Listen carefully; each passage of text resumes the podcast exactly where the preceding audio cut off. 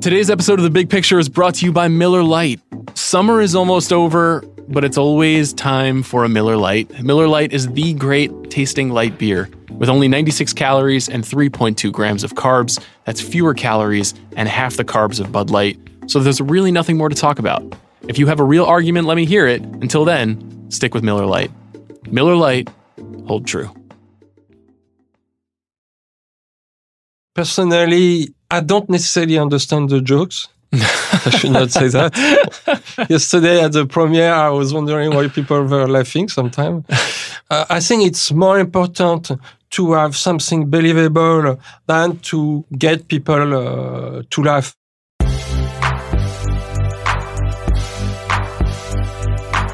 I'm Sean Fennessey, editor in chief of The Ringer, and this is The Big Picture, a conversation show with some of the most interesting filmmakers in the world. Some directors can see magic, no matter the format, the platform, or the story. Michel Gondry sees magic in a concert documentary with Dave Chappelle, a sci fi love story, or the public intellectual Noam Chomsky. As a filmmaker, the Frenchman has made such beloved and uniquely Gondryan works as Be Kind Rewind and Eternal Sunshine of the Spotless Mind. Now he's making a move to television and reuniting with his Eternal Sunshine star Jim Carrey on the new Showtime series Kidding. Gondry is one of the great visual creators of his generation, and I spoke with him about working in a new medium, the stakes of his career now, and where he still needs to go. Here's Michel Gondry.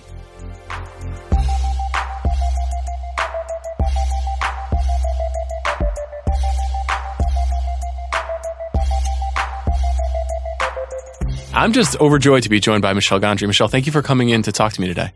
Sure. Thanks for having me. Sir, you've made a lot of films and films of different kinds, different genres. You've kind of blown up the format a lot, but you've never really um, leaned into a, a, television format. And this is sort of your first big entree into TV, this show Kidding. Well, what, what led you to working on this project?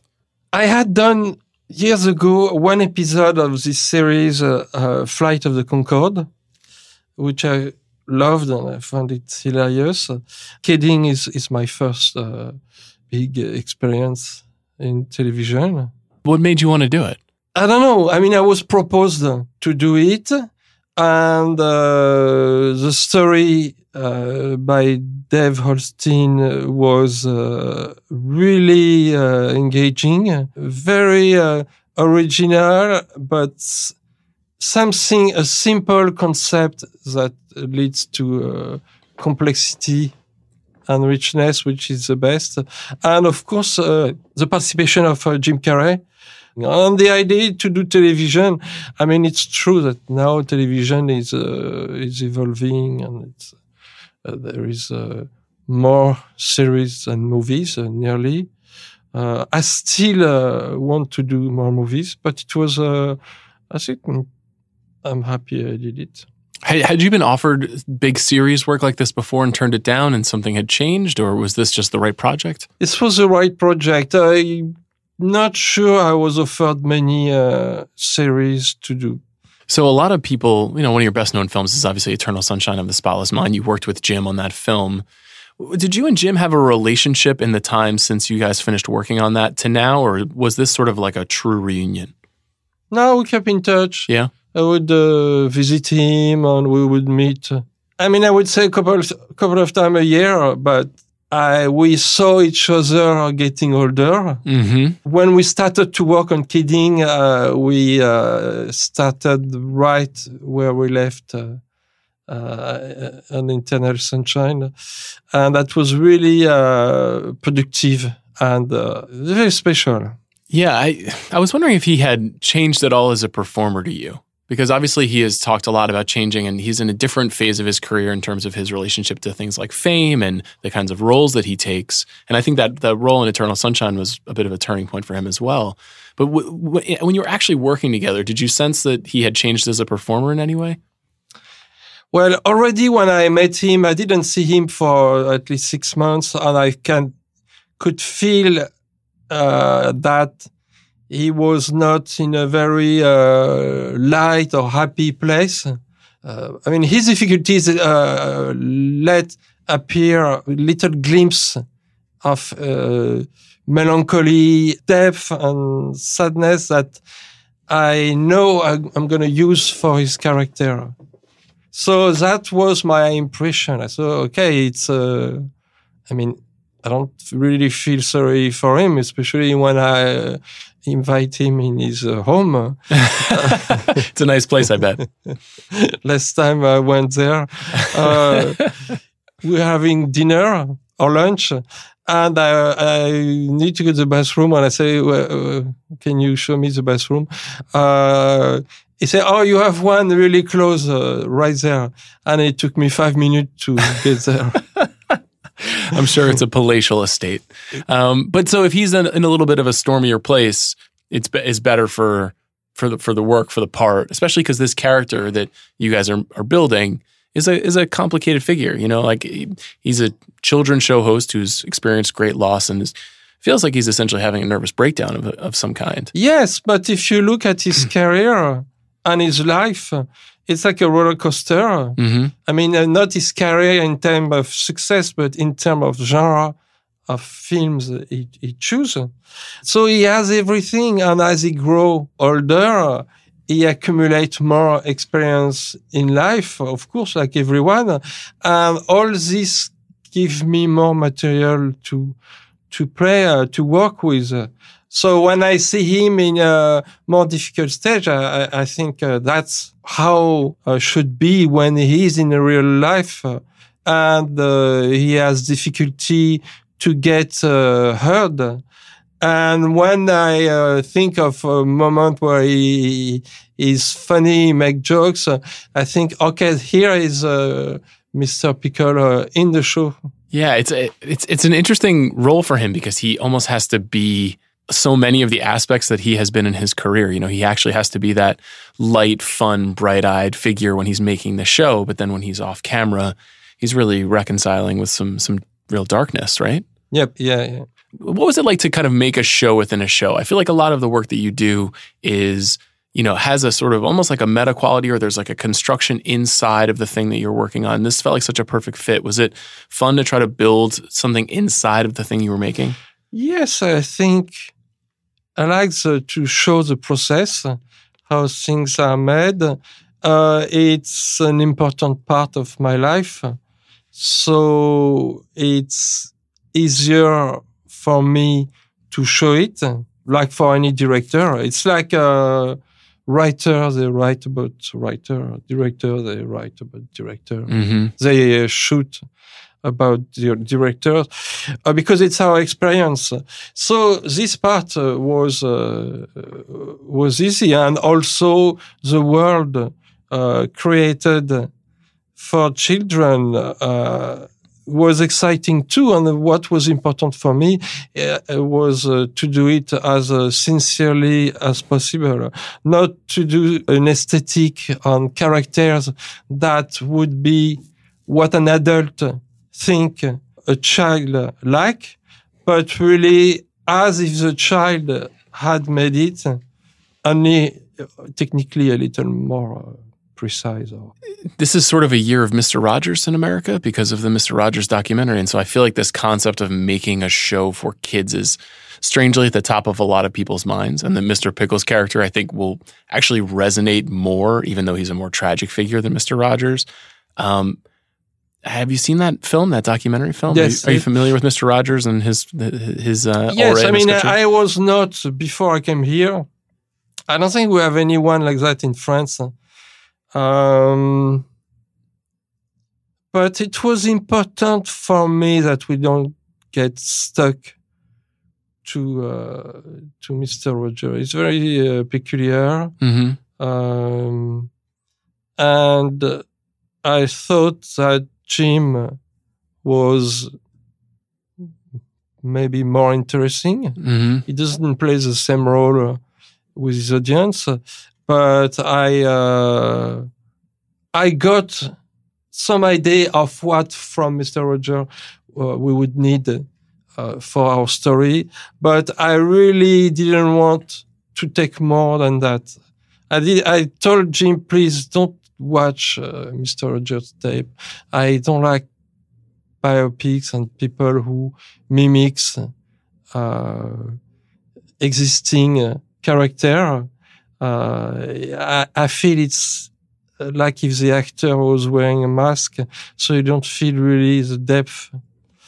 So uh, I wanted to forget about that, but it's hard because there is a common element. It's interesting. I mean, I think I could completely understand why you're making it, why that would be an impediment. But on the other hand, I do think oddly it like it gives it a kind of resonance too, because we're thinking about figures like that while watching the show. Yeah. Um, you mentioned that it's important to you to sort of sort of show the making of things, and and what is it about that? There is this sort of almost like construction paper quality where things are coming together in your work, and we see that on the screen. Why mm-hmm. is that important to you? Um, when I was a kid, we didn't have a show like Mister Roger. We had more animated.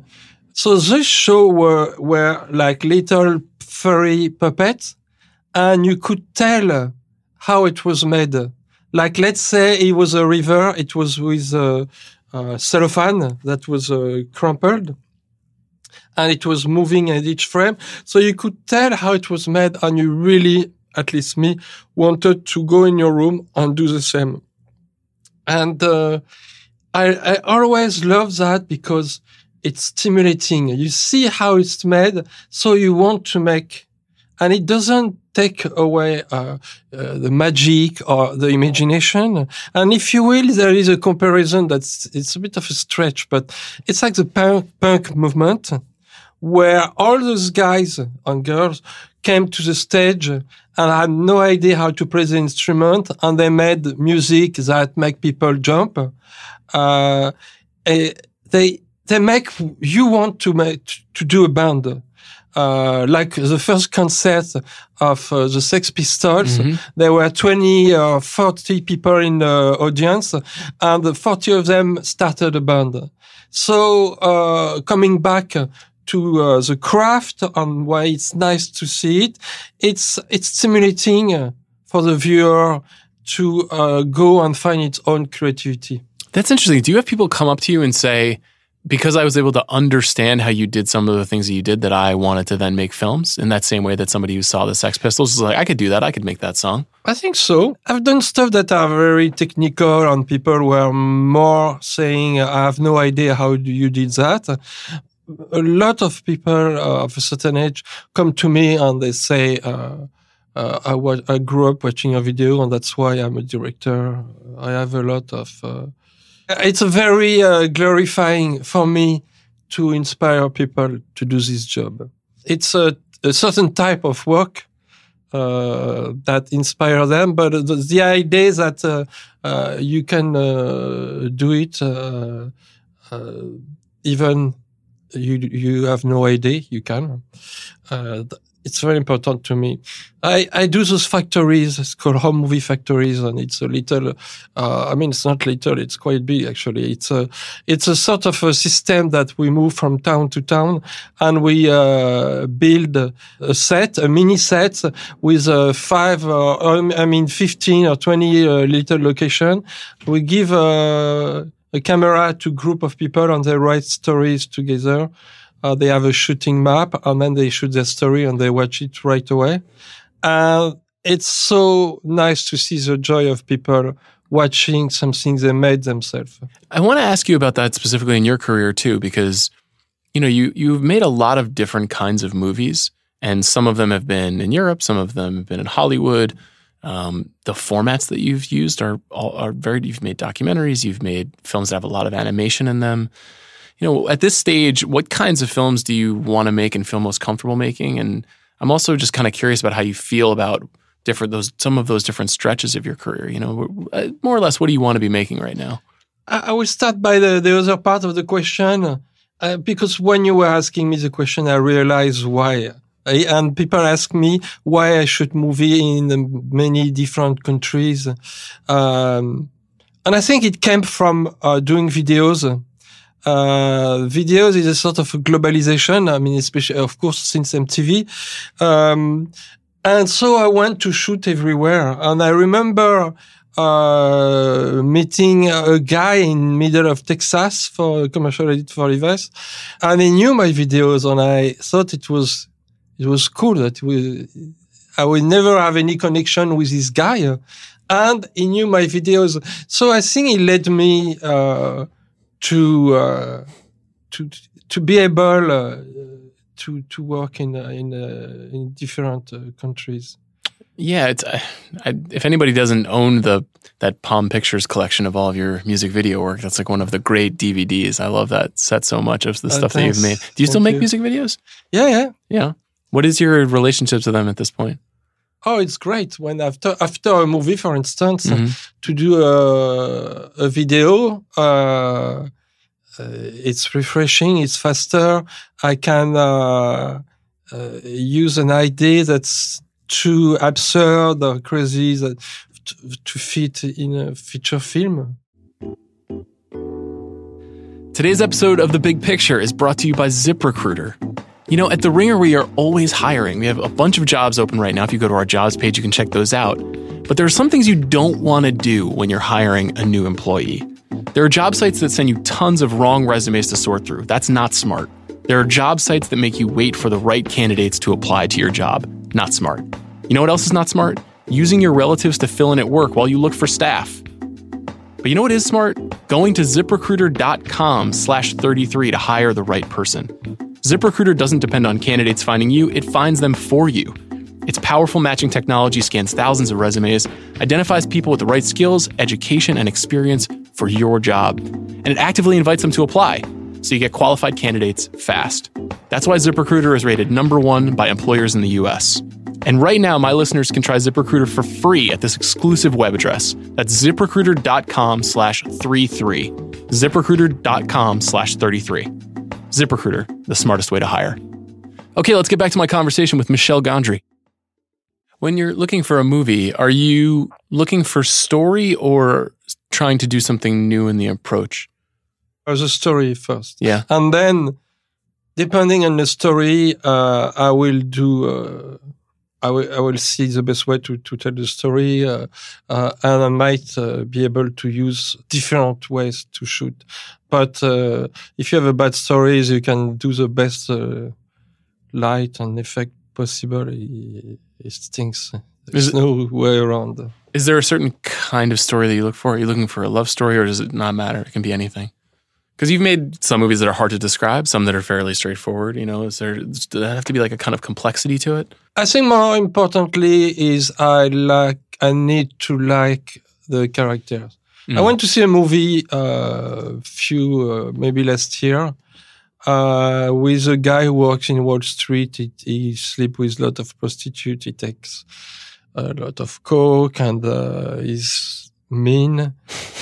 and I wondered after, it was very well crafted, but I, I would not be able to do it. And I wonder, uh, uh, I did wonder after, uh, why would I spend two hours of my life uh, to look, to watch a guy that is completely uninteresting, mean, uh, and I have no no identification possible with him, and it's basically uh, the stupid, uh, mean idiot.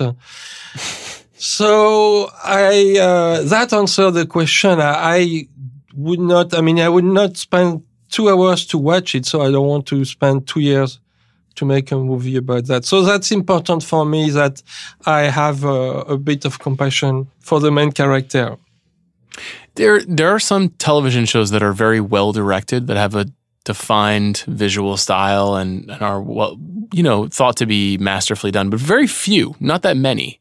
And I was wondering how you attempt to put sort of your visual imprimatur on on a on a TV show, which is often made differently, not just because of the showrunner, as you say, but because of kind of the vagaries of the business. Like, was it easy? Was it any difficult at all to make a Gondry thing?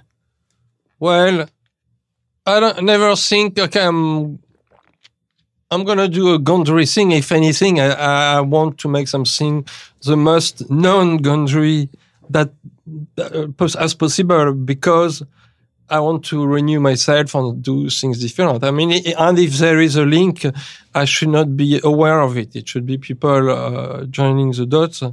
Uh, but uh, I postpone this all these aesthetical decision uh, till the nearly the last day. Really? I focused on the story, the character, and then the puppet. And then we had conversation with uh, the director of photography, Sean Kim. We eventually made decision to shoot it a little bit dark. Uh, I don't think I will describe the decision we made because they may be a little uh, a little cliche or obvious. So we didn't want to make it uh, too much TV with uh, uh, close up, medium, wide shot for each character. Uh, we try to to make things a, a bit different because it's it's going so fast on television that you can very easily uh, become lazy and uh, and just do the minimum and also you make sure everybody gets every joke. Personally, I don't necessarily understand the jokes. I should not say that. Yesterday at the premiere, I was wondering why people were laughing sometimes. But I think it's a good thing because I don't want to uh, to find excuses or, or brag, but it's more fluid. I shoot it more fluidly because I don't feel okay. I have to hit the mark. So okay, if we miss one joke, uh, I think it's more important to have something believable and uh, touching than to get people uh, to laugh. Of course, when you're in a theater, you're happy when people laugh, but that's not necessarily what uh, how uh, they remember the movie, how they will be touched by the movie. It's interesting. I mean, there are some differences there in terms of even if you're completely locked into the material or not, knowing what notes to give your actors feels important. Uh, Frank, in particular, Catherine Keener is wonderful, and Jim is of course great, but his character jumps off the screen. He is he feels like a new kind of Yeah. person that we haven't seen before. I think uh, Dave Holstein, the, the showrunner, uh, really told me once I could hear Frank talk for hours. yeah, And I told him, yeah, I can see that. And I felt he was talking too much. he's great. Well, okay. Last question. Um, I end every show by asking filmmakers what's the last great thing that they've seen. So, what is the last great thing that you have well, seen? I went to see Black Clankman. Yeah, Spike Lee's new film. Spike Lee new film.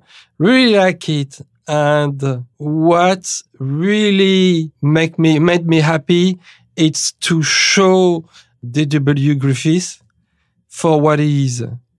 Sort of a horrible racist who glorifies the Ku Klux- Klan. And uh, he's always in the list of the 10 best director for all the critics in the world and nobody's gonna say, but he was a horrible uh, racist. It's like, uh, it's not Hitler, but it's like Hitler made a movie and, uh, and everybody, uh, uh, praise him. Like people want to separate art, uh, from, uh, humanity or morality. Uh, I mean, you could say that from, uh, Leni Riefenstahl. Leni Riefenstahl. Yeah, Yeah. yeah. So it's a complex problem, but for Griffiths, it's so obvious. Uh, that is shocking that nobody ever talk about that. So I really want to thank uh, Spike Lee to to to show uh, show the reality. It's an amazing thing. He, the, his the movie is as much about the ideas as it is about filmmaking. You know, he, the, the, even the opening Yes. with Gone with the Wind and that big shot, and you know, he Yeah. it is obsessed with that idea. No, it's uh, it's important. I I, uh, I never do quote, but this one I know. Uh, it's uh, Marco Ferreri, the Italian director. Uh, he was saying, uh, "My movie are bad, but at least they talk about something."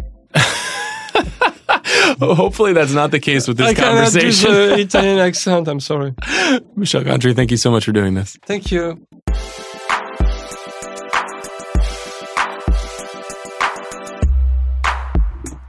Thanks for listening to this week's episode of The Big Picture.